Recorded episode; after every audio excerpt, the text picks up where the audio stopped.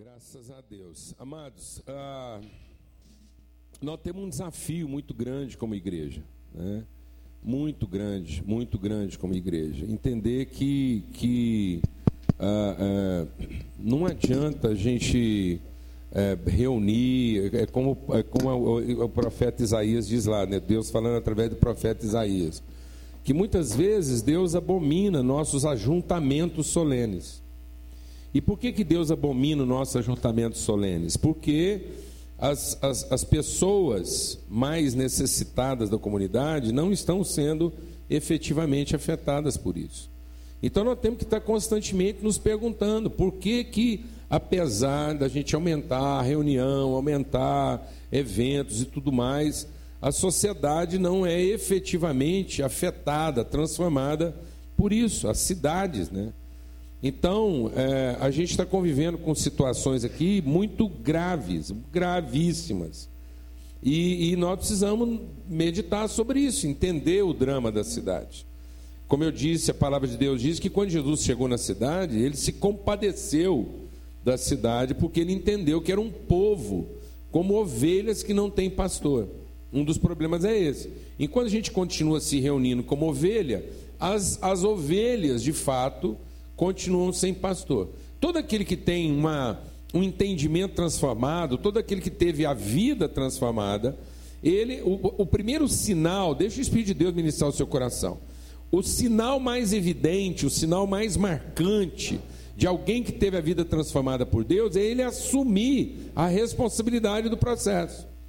Por isso que o sinal da salvação não é continuar querendo sendo salvo. O sinal da salvação é crer e também falar. Esse falar não é o falar para minha própria salvação. Infelizmente, a igreja transformou até esse falar numa coisa voltada para si. Então, o que seria meio, que é falar, se tornou fim. Então, muitas pessoas hoje falam para a sua própria salvação. Esse falar não é crer e também falar, não é para minha própria salvação. O falar eu estou assumindo a responsabilidade da fala. O que, que é isso? Eu estou respondendo, eu estou sendo responsivo, eu estou ecoando a ação de Deus na minha vida. Então eu não falo para mim, eu falo já para o seguinte, para o que vem depois de mim. Entendendo que a fala cria. Deus não fez todas as coisas como? Falando, disse Deus. Então, como é que eu vou criar uma transformação no meio da comunidade? Na medida em que eu também falo, eu creio e agora eu assumo a responsabilidade da voz, de ser a luz, de ter a palavra que vai iluminar a comunidade. Amém, amados? Amém? A palavra diz que as ovelhas ouvem a voz do pastor. Então, se as pessoas estão sem pastor, é porque elas estão sem o quê? Vós. Como crerão se não há quem fale? Então eu não estou mais falando para mim, amém, mano? Então essa fala agora não é para mim, não é para falar daquilo que eu creio para mim, mas agora é falar daquilo que eu creio que para transformar a vida de outras pessoas. Então isso é o, é o sinal mais evidente de que a minha vida foi transformada. E na medida em que a gente tem um ajuntamento solene em que toda a fala está voltada para a minha própria salvação, então o mundo está sem o quê? Sem voz.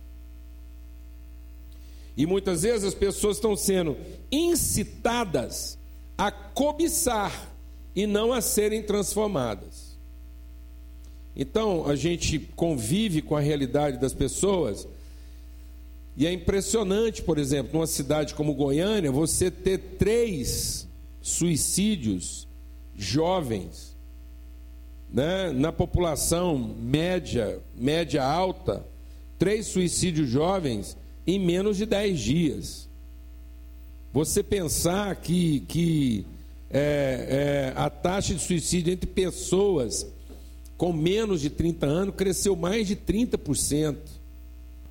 Pode falar. Vem cá, Simone, fala aqui no microfone, você está tendo essa disposição de nos abençoar. Eu sou Simone, eu sou pediatra. E essa semana, os três suicídios, de uma forma, passaram por mim. Dois eram pacientes da minha clínica. Um era paciente da Ivana, minha sócia, a menina que suicidou há uns 10 dias atrás. O outro também foi paciente lá da clínica. E o meu sobrinho, que foi meu paciente desde o dia que nasceu. Não estava lá. E assim, ele era um menino maravilhoso. Quem conhecia ele sabia Pedro. E eu estava ensaiando para falar isso. O Tiago foi professor de inglês dele. E todo mundo aqui, eu acho que conhecia um pouco o Pedro. O Pedro tinha um ano de casado.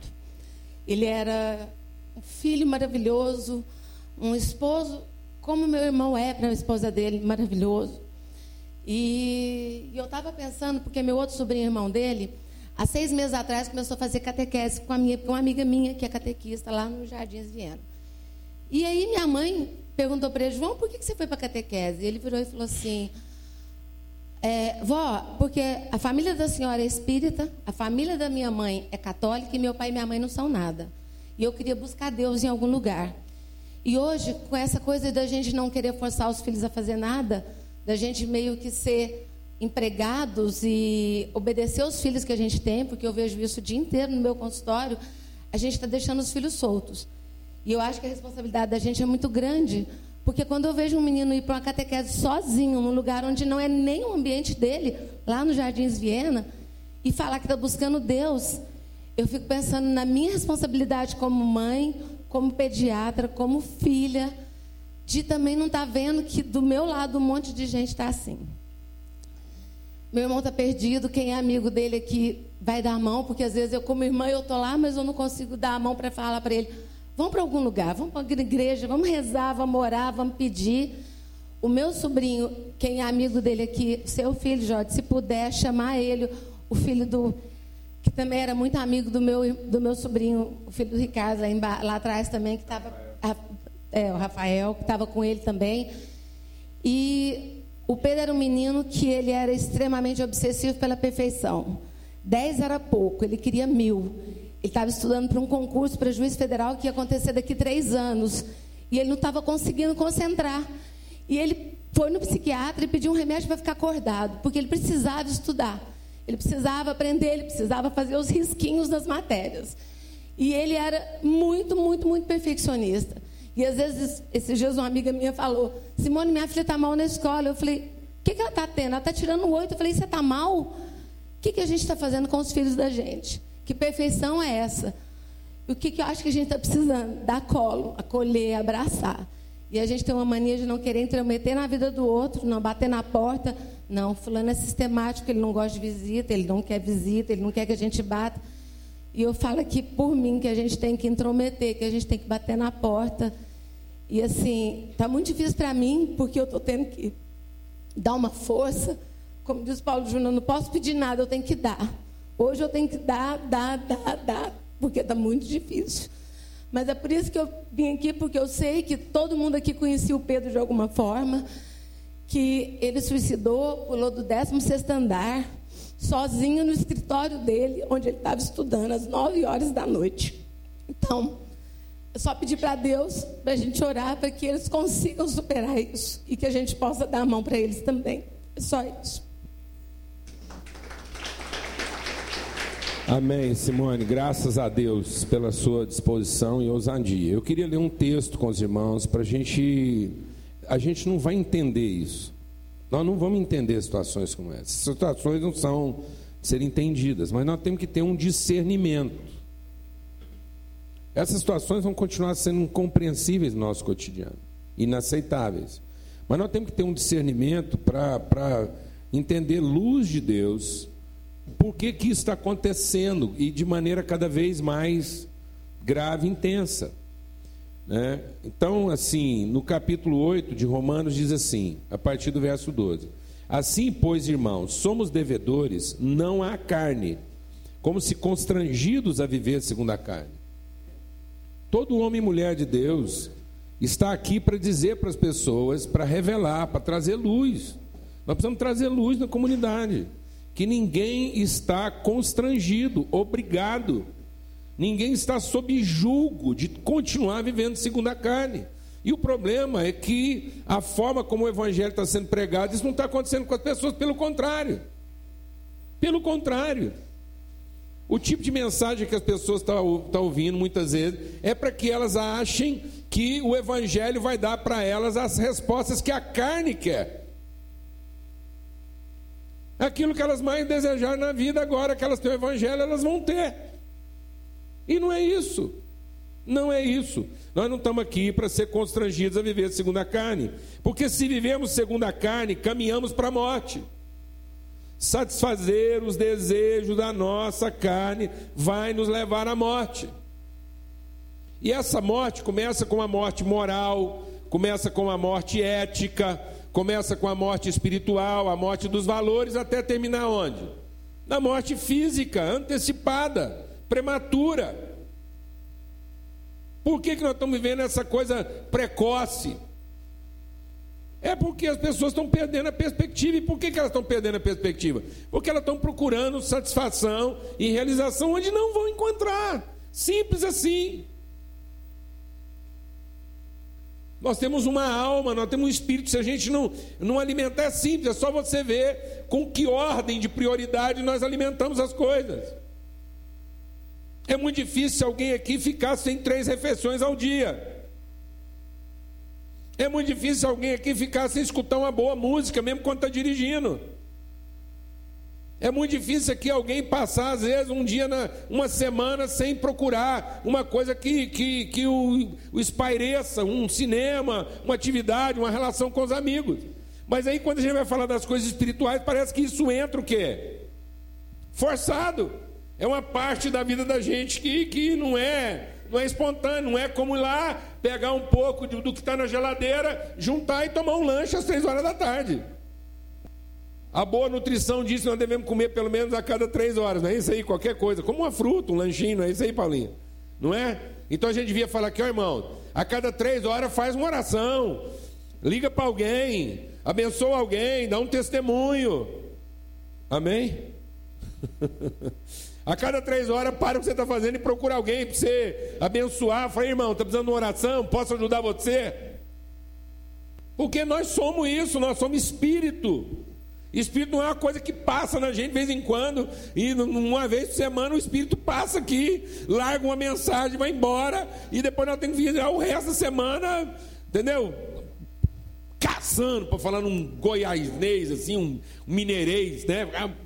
Gente, para onde foi o Espírito? Não, ele está aí. Só que às vezes ele está o quê? Debilitado, mal alimentado, raquítico, porque a gente está insistindo em viver segundo a carne. E ele diz assim: se viver, mas se pelo Espírito mortificardes, já tem que haver uma mortificação, tem que haver uma disciplina. Se mortificardes as obras da carne, certamente vivereis. Pois todos os que são guiados pelo Espírito de Deus são filhos de Deus, porque não recebeste o espírito de escravidão, de servidão, para viverdes outra vez atemorizados dados, mas recebemos o Espírito de adoção, baseado no qual clamamos Abba Pai. O próprio Espírito testifica com o nosso Espírito que somos filhos de Deus.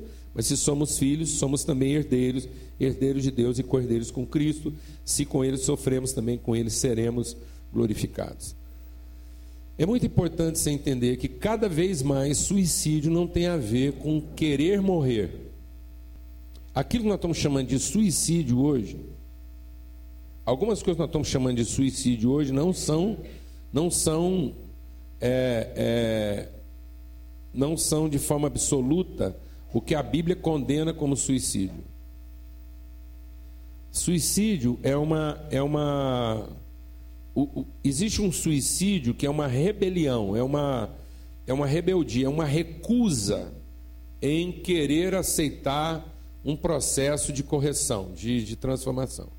Agora, hoje o que existe é uma, é uma, uma morte prematura daqueles que não querem continuar vivendo a vida que está sendo proposta. Então, essa pessoa não morre porque ela está querendo morrer. Aliás, ela morre porque tudo que ela queria era viver. Ela queria viver. Então, ela não está se matando por conta de uma, propriamente de uma culpa. Ela está se matando porque ela não vê sentido naquilo que está sendo proposto. Tudo que ela queria era viver, mas aquilo que está sendo proposto não aponta para a vida. Alguém está entendendo o que eu estou falando aqui? Por isso que se está cometendo cada vez mais os jovens. Então, cada vez mais os jovens estão nos dizendo que a vida que nós estamos propondo não faz sentido. E por que não faz sentido? Porque é uma vida de performance. Nós estamos transformando o ser humano num ser performático. E o ser humano não é um ser performático. O ser humano é um ser reflexivo. A principal, o principal patrimônio do ser humano não é a sua performance. O principal patrimônio do ser humano é a sua consciência. Por isso a palavra de Deus diz que o exercício físico, ele acrescenta pouco à existência humana. E não é que a Bíblia está condenando o exercício físico, ou está dizendo que nós devemos viver uma vida lá de, de, de, de, de é, é, sedentarismo. Não está dizendo que o ser humano tem que ter uma vida sedentária, não é isso. Ele está dizendo o seguinte: que se você, tudo que você faz para a preservação da carne é de proveito quase nulo. Porque o que vai, o que, o que salva de você não é o seu físico, não é a sua saúde física, é a sua consciência. A sua consciência de identidade, de pertencimento e principalmente, e principalmente a sua consciência de propósito. Então, na medida em que o ser humano vai perdendo a sua consciência de propósito, a vida vai perdendo sentido. E na medida em que nós estamos desenvolvendo uma cultura de performance, nós estamos transformando todo mundo em escravo. É isso que a Bíblia está dizendo. Enquanto pairar sobre a nossa mente um espírito de servidão, nós vamos viver debaixo de medo. Isso tem que ser substituído pelo Espírito de Deus, que é o Espírito de adoção. O Espírito de adoção, ele não é performático, ele é relacional. Por que, que é um espírito de adoção? Quando você adota alguém, você adota alguém sem interesse, sem mérito e sem direito. A performance, ela está relacionada a algum tipo de interesse, a algum tipo de mérito e a algum tipo de direito. E esse é o problema. Na medida em que nós estamos estimulando nossos filhos a serem performáticos, em função de algum tipo de interesse, ou para que eles sejam merecedores, ou para que eles alcancem direito, eles estão perdendo a razão da vida porque isso gera medo. E aí eu vou te dizer uma coisa absurda. É uma coisa absurda. Isso quer dizer o seguinte: quanto melhor for o ambiente, mais perigoso fica. Por isso que a gente não está entendendo, as pessoas não estão entendendo. Mas eu, a gente, eu chorei muito lá. Chorei pelo que ele representa. Chorei pelos meus filhos. Chorei pelos jovens que congregam aqui. Porque nós não estamos entendendo que quanto melhor ficar, pior fica. Porque as pessoas estão fazendo a pergunta errada. Por que, que um jovem que tem tudo faz uma coisa dessa? E quem disse que isso é tudo? Pelo contrário, isso é só o que ele tem que pagar para ter. Então, quanto melhor fica, mais caro fica. Quanto melhor for a casa, quanto melhor for a faculdade, quanto mais performático, mais caro está ficando. Mais caro está ficando para as pessoas. E aí isso gera um medo. E se eu não der conta? E se ninguém tiver interesse? E se eu não alcançar esse direito? Então, quanto melhor for a esposa, pior fica. Quanto mais dinheiro está ganhando, pior fica. Quanto melhor for a casa que eu moro, pior fica. Quanto mais novo e sofisticado for o carro, pior fica. Porque tudo isso custa muito. Era melhor casar com a mulher vagabunda, porque aí qualquer coisa estava bom. Era melhor morar numa tapera, porque qualquer coisa estava bom. Alguém aqui está entendendo o que eu estou falando? Porque nós abdicamos nós abdicamos aquilo que de fato é padrão. O padrão que nós estamos estabelecendo, ele é alucinante. Quando Paulo escreve a Timóteo, ele diz: assim, seja jovem, jovem, jovem, seja um padrão. Sabe qual é o padrão que. Sabe o que, que Paulo chama de padrão? Não é o padrão de salário, não é o padrão de roupa, não é o padrão de moradia, não é o padrão de, de título, não é o padrão de competência, não é performance. Quando Paulo chama de padrão, ele fala assim: seja padrão do povo, na palavra, no trato, nos afetos, na paciência. É isso que é padrão. Padrão é a gentileza, gentileza é padrão. Então nós tínhamos que criar filhos não ambiciosos, gentis. Não gente gananciosa, paciente. Não gente cheia de direito, misericordiosa. Porque aí a pessoa, no seu desespero, ele diria: alguém vai ter misericórdia comigo. Se eu não der conta, se eu falhar. Então, essa, essa palavra, essa combinação, ela é suicida. Quando a gente diz que alguém é perfeccionista, que é um jovem dedicado, que ele quer o melhor. E vou te falar uma coisa: quer que eu te diga uma coisa? Goiânia é o Cross. Eu nunca passei por nenhum lugar parecido com o que essa cidade é em termos de obsessão de desempenho. As escolas aqui são, são apavorantes para qualquer criança. É de enlouquecer qualquer um. Talvez é por isso que essa cidade tem tanto templo, tanta farmácia e tanta academia, para não dizer tanta escola. Porque é tudo fundamentado em quê? Em altíssima performance. Onde o ser humano não conta, o que conta é como ele se apresenta. A aparência que ele tem, os bens que ele possui, os títulos que ele alcançou.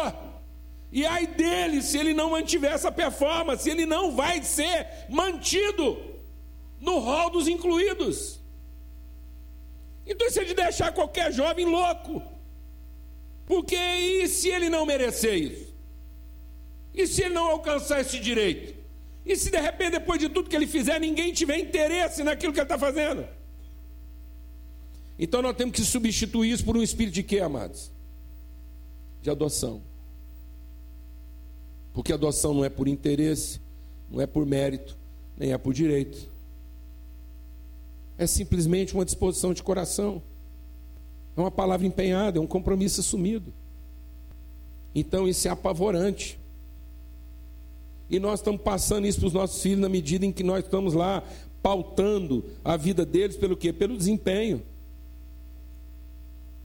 É apavorante que a maioria, é apavorante que a maioria dos nossos jovens estejam se esmerando tanto para passar no quê? Num concurso. E por que a questão do concurso? Para ter estabilidade. Para... Ele está pensando o seguinte: uma hora eu vou chegar num ponto em que finalmente eu vou poder fazer o quê? Agora eu alcancei um patamar estável e a, a conta está paga. A conta está paga. Então é todo mundo procurando um nível de enriquecimento para achar que determinado nível de enriquecimento vai me dar o quê? finalmente a tranquilidade que eu preciso, e é mentira. Porque os principais trabalhos da nossa vida nunca vão parar. Aí você alcança esse patamar e alguém muito querido com você, com 30 anos de idade, arruma um câncer. Pronto, agora acabou, agora quer ver. O maior símbolo de performance, o maior símbolo de performance na, nova, na nossa geração. Fala para mim, qual é o maior símbolo de performance da nova geração, da nossa geração aqui? Todo mundo aqui está vivo para ver. Schumacher. Não, Schumacher. Vamos falar do Schumacher, performático em todos os aspectos, inteligente, bonito, capaz, competente e alemão. O jovem não era alemão, mas o Schumacher era alemão. Então, entendeu, amados? Entendeu? A mulher dele vai depender de favores. Você consegue imaginar, consegue imaginar que no fim da vida dele, a mulher do Schumacher ia precisar dos amigos, fazendo favores para a família. Então o que, que sobrou, amados? O que, que, vai, o que, que vai salvar a dignidade daquele homem, amados? As relações. As relações. Quanto sacrifício foi feito? Quanta coisa foi comprometida ao longo dessa trajetória. Quanta coisa a gente teve que sacrificar para chegar nesse patamar de, de, de, de, conquista e de realização. Quanta coisa a gente foi deixando para trás.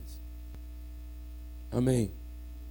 Enquanto houver essa mentalidade de serviço, as pessoas estarão dominadas de quê? De medo. Eu não estou dizendo que foi isso, eu não estava lá, eu não conversei com ele horas antes. Mas talvez o que fez o Pedro pular daquela altura foi um medo maior do que o medo da altura. Foi um medo maior do que o medo de morrer. foi o medo de viver. Muitos jovens hoje estão sendo vencidos pelo medo de viver.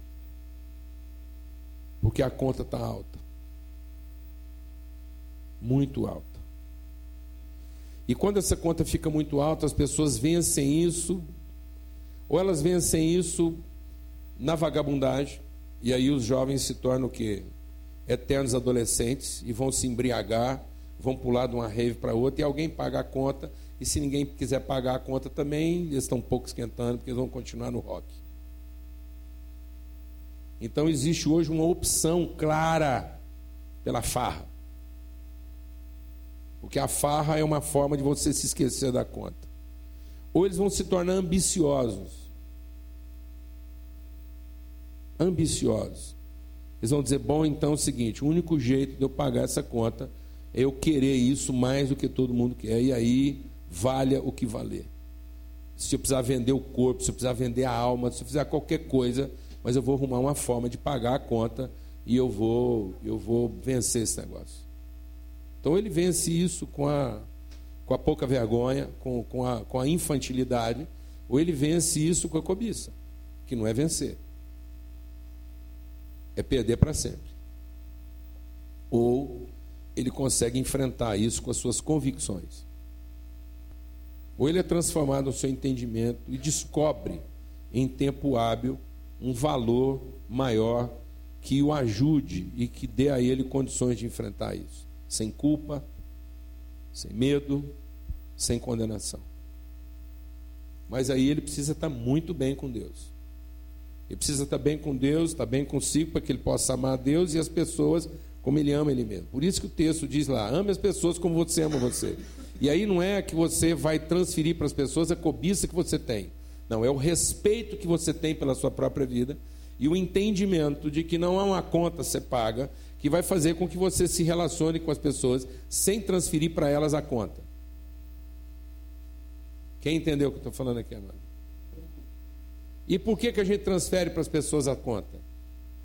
Porque nós não conseguimos olhar para nós mesmos com respeito e com a dignidade que a gente poderia olhar. E a gente não consegue olhar para si próprio com respeito e com a dignidade, porque nós não estamos bem resolvidos com Deus, porque Deus ainda é o nosso maior prestador de serviço. Então é por isso que as pessoas suicidam, porque no fim de tudo elas transferem a conta para quem? De quem era a conta? De Deus. De quem era a conta, manos? De Deus. Então ele que se vire com esse barulho que ele criou. Ele que deu um jeito agora de resolver uma coisa que eu não vou ficar aqui para pagar a conta. Sendo que a conta foi paga, mas A conta foi paga para que a gente não andasse ansioso de coisa alguma. A conta foi paga para que eu não guardasse meu coração nenhuma raiz de amargura. Então por que, que a gente ainda continua ansioso? Por que, que a gente se dá o direito de ser amargurado? Porque ainda tem uma conta para ser paga, mas. E quer que eu diga uma coisa? Nós estamos aqui tentando pagar uma coisa que já foi paga e não era nada disso. Amém? Amém? Não é o patrimônio que você conquista, não é a, a, a estabilidade, não é o, os dias a mais que você acha que você conseguiu ganhar. Então, para que, que você tem que fazer uma boa dieta, amado? Para durar mais? Não, amados. Para enfrentar o que você tem para enfrentar agora com saúde. Porque você pode estar fazendo a dieta que for, que se cair um piano na sua cabeça, é um piano na sua cabeça. Entendeu, meu irmão? Ponto. Ponto. Então você tem que preocupar com a sua saúde para você conseguir enfrentar de maneira lúcida o que está aí pela frente. Aí essa crise é razoável. Glória a Deus, amado. Amém? Para que, que a gente tem que trabalhar, amado? Para ter condições dignas de contribuir com os outros e não para acumular para que eu esteja apto a atender todas as pessoas que vão estar à minha volta. Você quer? Vem cá, irmão. Beleza. Está me ouvindo? Tá me ouvindo? Ah. Eu era da Sala da Terra da 90, Breno. Breno. Eu era muito amigo do Rocinho. 2000, até 2011 eu estava na 90. Eu e minha esposa Paula ali, que é mais conhecida do pessoal da Sala da Terra. 2011 nós tivemos uma chance para a Alemanha. Eu fui fazer, eu sou formado em Direito. Ah, tá, beleza. Eu sou formado em Direito aqui em Goiânia. Eu sou de família humilde. Eu tive que lutar muito, por isso que essa situação me tocou muito, porque eu diria que eu estou sendo liberto digamos assim, desse tipo de situação que levou o, sobrinho dela à morte nesse momento. Eu fui para a Alemanha e eu tive a chance de fazer um mestrado na Alemanha, né? Alemanha é sinal de qualidade. A minha esposa foi a trabalho, nós fomos, tivemos três anos de vida na Alemanha de muito boa qualidade. Tivemos projeto na igreja, criamos um grupo de internationals lá. E, além disso, eu tive a chance de trabalhar no maior escritório de advocacia do mundo, né, que é um escritório inglês. No momento que eu estava lá, um amigo daqui de Goiânia ele me perguntou, falou, Breno, como que é esse sentimento de você estar tá no topo do mundo na nossa profissão? Falei para ele, falei, é muito bom, não vou negar. Ele falou, mas e aí, o que, que acontece se você tiver que voltar? Eu falei, eu espero voltar e continuar feliz, seja em Goiânia, seja onde for. É simples falar, difícil viver isso, né? Lá não deu certo, devido à crise no Brasil, etc. Tivemos que voltar. Voltamos. Eu voltei por quê? Por um ego profissional, porque no Brasil é muito fácil, na nossa área, você atingir um grau profissional que você seja reconhecido. E eu tinha essa ilusão. Programei minha vida, falei, eu volto, faço um concurso público, em dois anos eu estou aprovado, sou juiz, minha vida está feita, né? Muito simples. Tudo estava lindo. Programei, voltei, concurso todo ano, etc. Tudo. A crise ainda não tinha chegado a esse patamar. Em três, quatro meses eu já consegui passar de fase num concurso muito difícil, um concurso mais difícil que eles falam que é de procurador da República. E aí veio, fiz uma prova excelente e aí já começou aquilo que foge do controle da gente. A gente se programa, mas a gente não tem o controle. Eu fui praticamente desclassificado sem motivo. Eram 80 vagas, eu estava em torno de 80, passaram só 50. Por quê? Porque a crise chegou. E essa crise, ela vai afetar muito quem é dessa área, igual seu sobrinho, igual eu. Porque a expectativa que às vezes a gente tem é que isso vai mudar a vida da gente, fazer um concurso, passar e pronto. Como eu estou nesse meio, eu vejo que muita gente tem essa falsa expectativa. Eu tenho muitos amigos juízes, etc. Eu trabalho no Ministério Público. E não é assim, eles passam seis meses, se acostuma com salário, se acostuma com status, reconhecimento, e aí vem a frustração. Se você não tiver um algo a mais na sua vida, você vai se frustrar. Então eu diria, em resumo, é um pouco complexa a história, mas eu tinha um plano, eu já tive no melhor lugar de um lado da nossa profissão, e achava que eu ia estar no melhor lugar aqui, como juiz, qualquer coisa do tipo. E isso sai do controle. E quando isso sai do controle, que é o que? É você querer fazer um concurso e agora não tem igual tinha, vem um certo sentimento de desgosto, de angústia, de frustração. Eu cheguei a falar com Deus, falar, poxa, eu programei tudo tão bem, eu sou tão certinho, e aí acontece isso. E quando você acha que está pior, pior ainda mais um pouco, que foi a minha esposa adoecer. Nada deu certo aqui, vamos voltar para a Europa? Vamos. Conseguimos emprego os dois, eu ia trabalhar em Londres, etc, etc. Perfeito. Tudo como sempre foi. Aí vem uma doença. Não pode viajar por um ano. Então, o que que assim, eu estou preocupado, tanto com os meus amigos, e eu sei que deve ter gente aqui, ou o pessoal da família de alguém, que vai entrar numa depressão, num, vai ter um sentimento de frustração tão grande, porque essa questão de concurso público agora, porque não vai ser igual foi. E não vai ser para sempre o concurso público a melhor opção. E não vai resolver. Não vai resolver. Se fosse melhor, não vai resolver. Não vai. Eu estou nesse meio, estou há muito tempo nesse meio, conheço pessoas, trabalho com pessoas e o que, é que eu vejo no meu trabalho?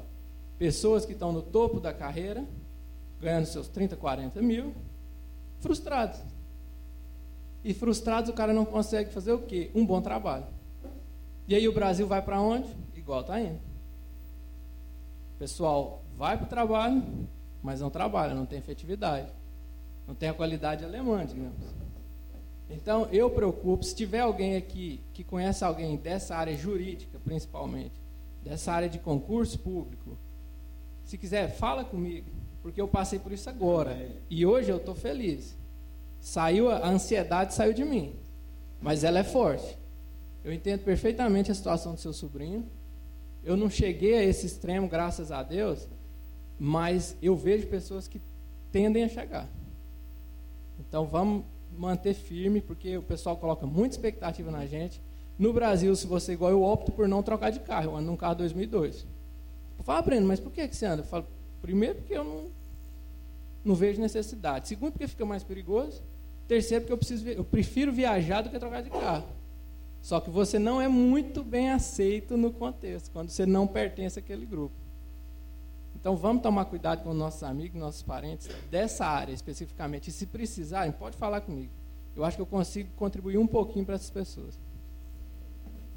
Amém, Breno. Graças a Deus. A gente louva a Deus pela coragem de vocês, Simone, Breno, essa disposição de abrir o coração e a gente ser exortado em tempo com seus filhos, né? a forma como os pais hoje cobram notas, passar de ano, os motivos que estão sendo apresentados, a pressão que está sobre os jovens. Então, assim, não é que é, não é que é para folgar, não é ninguém, ninguém também vira qualquer coisa folgado, mas é, nós estamos precisando ter os motivos bons e não apenas os motivos certos. Esse certo que nós estamos estabelecendo e que é certo não é necessariamente o que bom quando ele fere as relações. Quando ele fere as relações. Então é muito comum. Você quer compartilhar algo? Vem cá. Não, não, você tem que falar aqui, senão eles não vão te ouvir. Bom dia a todos. Meu nome é Alessandra. E assim, só para compartilhar um pouco com os pais, ontem teve um encontro dos teens, que são a sala que a Márcia cuida e tal. E eu tenho um filho de 12 anos. E ontem, para trazer ele para ele para esse encontro, eu tive que bater. Eu tive que bater para trazer ele à força. E eu trouxe ele, cheguei atrasado, porque ele falou assim: Mamãe, eu prefiro pular da janela, mas eu não vou. Eu falei assim: Então você vai pular da janela depois que você for. Depois que você voltar, você pula. Aí ele foi para o encontro, eu trouxe ele. Hoje ele chegou, eu estava vindo para a igreja, ele falou assim: Mamãe, eu vou poder ir para o encontro de novo? Eu falei: Vai, para o próximo você vai novamente e vai para todos que vier a ter. Então, assim, a gente tem que forçar os filhos da gente, não só para estudo, não só para fazer o que tem que ser feito, mas também para vir para a igreja, para buscar estar em comunhão com Deus. E isso é muito importante. Hoje ele falou: Mamãe, eu quero ir para o encontro de novo e não queria vir. Certo? Então é só para vocês forçar e fazer os filhos de vocês também fazer isso. Ok? Amém. A gente a gente tem que entender o que é importante e não só o que é necessário. Às, às vezes a gente não está trabalhando aquilo que de fato é importante na vida da família, das relações, e nós estamos ensinando nossos filhos apenas a encontrar meios de satisfazer da forma mais convincente possível suas necessidades. E aí eu estava compartilhando com alguns irmãos esse dia, falei, irmão, vou falar uma coisa para você. Baleia é performático, leão é performático, leopardo é performático, jumento é performático. Performance é quarto de milha, manga larga machador, mula, isso é performance. Não é que nós não devemos ter performance, mas é o seguinte: uma mula não vai formar consciência. Uma baleia não vai ter consciência de outra baleia. Um leão não vai ter consciência do que é ser pai de família, apesar de ser provedor. Ele vai lá, caça, come e depois reparte com os filhotes. Ele tem um instinto de sobrevivência, e no seu instinto de sobrevivência, ele tem que ser performático. Mas ele não tem consciência de relação. Amém? Então, em nome de Jesus. A gente não. A palavra de Deus diz que quando a gente deixa a sabedoria de Deus, a gente tem uma sabedoria animal, terrena e demoníaca. Essa teoria, essa, essa sabedoria animal, ela é performática. Ela é uma lei de causa e efeito. Ela está preocupada em sobrevivência e não em formação de consciência. Então vamos ter uma palavra de oração agora e que a gente possa cooperar com as pessoas, estar perto das pessoas, ver os sinais, ver os sinais né, a gente precisa aprender a ler os sinais na vida daqueles que às vezes estão sendo vencidos. Naqueles que alguém foi lá e colocou isso na cabeça deles, eles estão agora sob julgo. E aí nós temos que adotar essas pessoas, estar próximas delas, trazer para elas um valor que elas perderam totalmente. Perderam ou nunca acharam. Então, em nome de Jesus, a cidade está sofrendo porque falta o quê? Pastores.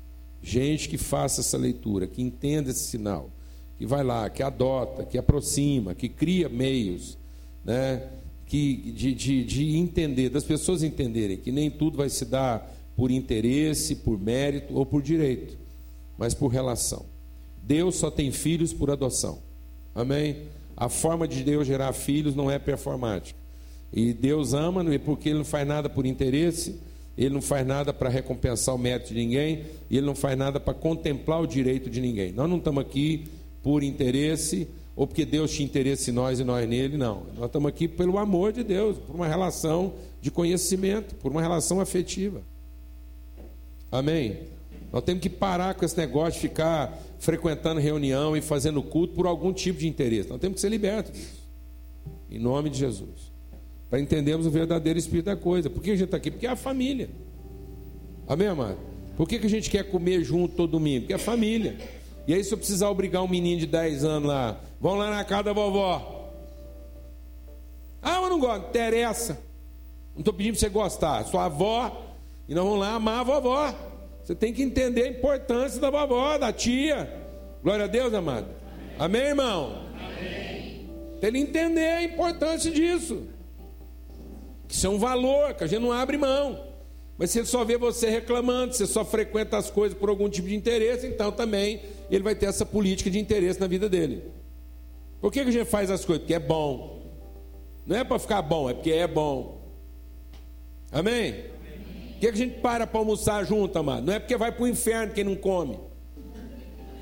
Mas quem come vai para o céu. Glória a Deus, amado. Aleluia. Que céu? O céu da comunhão, o céu da família, o céu da amizade, o céu do respeito. Glória a Deus. Quem come sozinho não vai para o inferno, amado. Mas quem come junto entra no céu. Glória a Deus, amado. Aleluia. Porque reparte, porque entende, porque vê, porque, porque adquiriu um valor.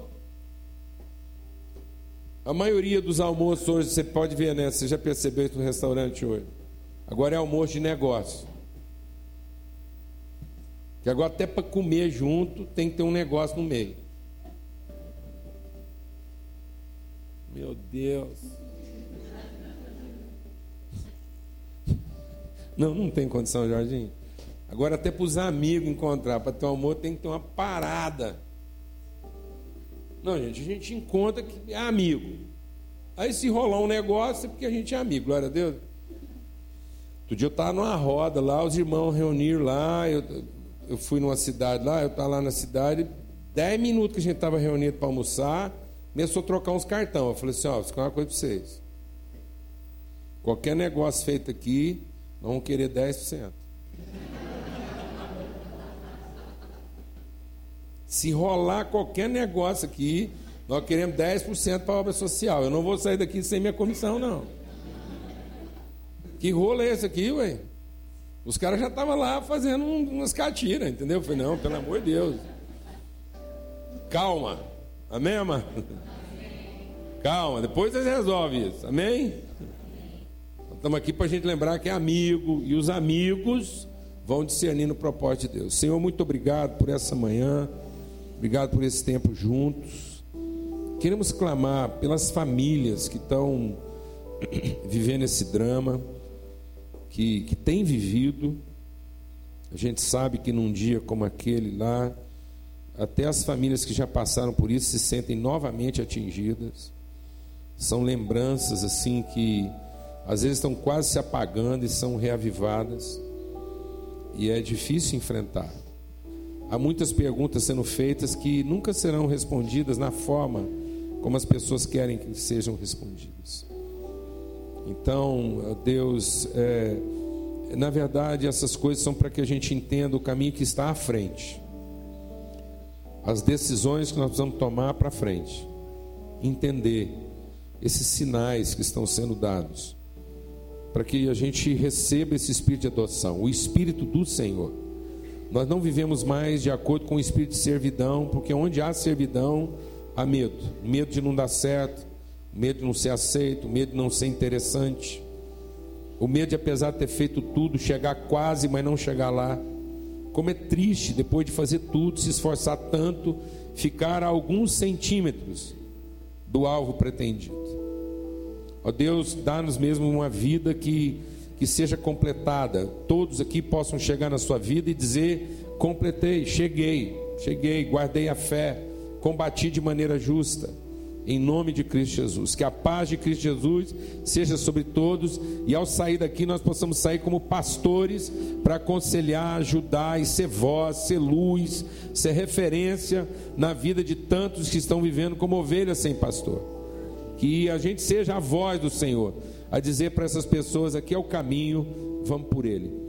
Que o amor de Deus, o Pai, a graça do Filho, a comunhão do Espírito Santo de Deus, seja sobre todos, hoje e sempre, em todo lugar. Amém e amém. Graças a Deus.